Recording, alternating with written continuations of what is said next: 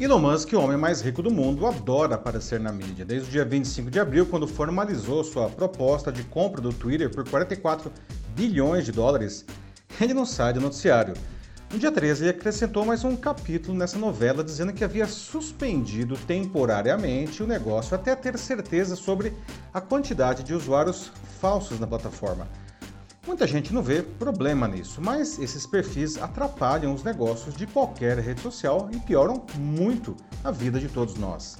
Longe de ser um problema restrito a essas plataformas digitais, os usuários falsos se transformaram em um câncer social justamente pelo poder de convencimento que elas têm sobre bilhões de pessoas. Suas ações podem literalmente distorcer a realidade, legitimando verdadeiros absurdos. Portanto, goste ou não das ideias de Musk por trás de sua compra do Twitter, esse recuo do bilionário no negócio pode ser educativo. Eu sou Paulo Silvestre, consultor de mídia, cultura e transformação digital, e essa é mais uma pílula de cultura digital para começarmos bem a semana, disponível em vídeo e em podcast. Elon Musk disse em um tweet no dia 13 que, abre aspas, o acordo com o Twitter está suspenso temporariamente, aguardando detalhes que sustentem o cálculo de que spams, contas falsas, de fato representam menos de 5% dos usuários, fecha aspas.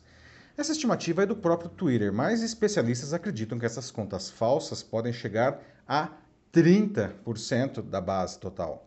O próprio Musk ventilou recentemente a possibilidade de que mais de 90% dos usuários do Twitter sejam contas falsas. Isso seria uma tragédia, não, mas demonstraria o tamanho do problema. No primeiro trimestre, o Twitter reportou 229 milhões de usuários ativos diariamente, 15,9% a mais que há um ano. Só que, quanto maior a porcentagem de contas falsas, menos atraente a plataforma fica para anunciantes. Por isso, Musk quer mais detalhes desses números da plataforma. Analistas acreditam até que ele possa agora pedir um desconto sobre o valor oferecido pela compra.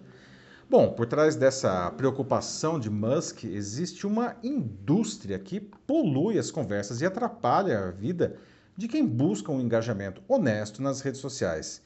Ela se divide entre bots, que são esses sistemas que controlam perfis como se fossem pessoas, né?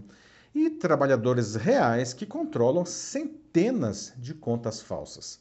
As duas modalidades têm o mesmo objetivo, que é gerar artificialmente uma enorme quantidade de interações para quem os contrata. Isso é reflexo dos algoritmos das redes sociais. Nada faz um assunto, uma pessoa, uma empresa ficar tão popular quanto um alto engajamento, ou seja, ah, quando se segue perfis, não curtidas ou comentários nas publicações. Por isso, algumas empresas descobriram que poderiam oferecer esse serviço àqueles que desejassem colher frutos de grandes exposições digitais. A prática é proibida por todas as redes sociais. Elas possuem, inclusive, alguns algoritmos para identificar esses perfis inautênticos, não? eliminando sumariamente todos que encontram. Até o perfil de quem contrata esses serviços pode ser penalizado com, por exemplo, a perda de relevância, a suspensão e até um bloqueio definitivo. É por isso que contas falsas controladas por pessoas são mais valorizadas que as por bots. Não? Ainda assim, como esses trabalhadores ganham das fazendas de cliques, como são chamadas, que os contratam em apenas milésimos de real por cada interação, eles se veem forçados a operar centenas de contas ao mesmo tempo não? e a automatizar as tarefas para que tenham, enfim, um ganho razoável. Não? E isso acaba aumentando o risco para eles mesmos não? e para quem os contrata. Portanto, o sucesso desse trabalho passa por criar contas e interações que se pareçam legítimas. Nas próprias redes há muitas dicas para isso. Existe até um negócio derivado disso, que são empresas dedicadas a criar perfis que se pareçam legítimos. Uma das dicas, aliás, dessa turma não, é não usar fotos de pessoas reais, e sim imagens geradas por inteligência artificial, evitando o crime de falsa identidade. Os defensores dessa prática dizem que assim os perfis não seriam falsos, mas isso é como dizer não, que uma nota de 300 reais é verdadeira só porque foi criada no Photoshop e impressa em casa. Né? As redes sociais elas combatem essa prática porque contraria os interesses do próprio negócio. Não? Todas elas faturam milhões entregando publicidade a quem tem grande chance de comprar o produto anunciado. A assertividade depende da coleta de informações de cada um de seus usuários, o que é feito pelas interações de todos e pelo cruzamento de dados dos usuários. As contas falsas ah, acabam atrapalhando isso porque podem confundir os algoritmos nessa coleta, diminuindo a efetividade dos anúncios. Além disso, contas falsas e bots, logicamente, não compram nada, né? Por isso, ambos tornam as plataformas menos atraentes para os anunciantes. Para os usuários, essa turma também provoca pesados prejuízos.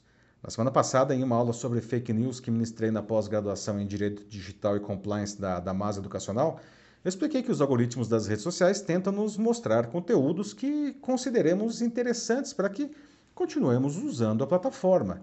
Mas a ação desses fakes faz com que deixemos de ver aquilo que nos interessaria para ver o que desejam políticos, empresas e qualquer um que queiram nos convencer de algo. Não?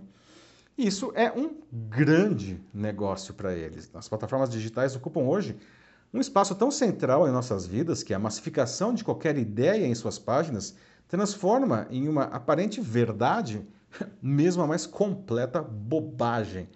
E assim as massas são manipuladas de maneira sem precedentes, colocando em risco a democracia e até a sociedade organizada. Isso não é pouca coisa, nem algo que possamos ignorar candidamente.